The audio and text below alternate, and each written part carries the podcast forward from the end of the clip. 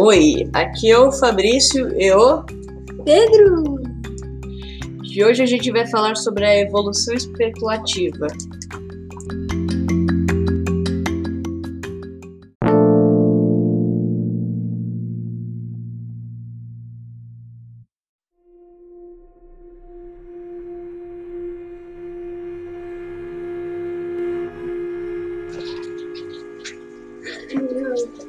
Evolução especulativa é quando pessoas criam criaturas usando os princípios da evolução de Charles Darwin e um, um conhecimento sobre o bioma onde eles estão e uma tolada de imaginação.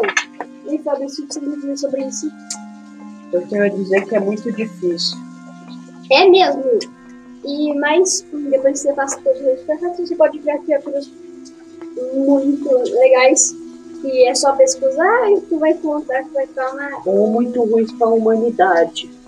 É, é, um Fabrício que não conta aí.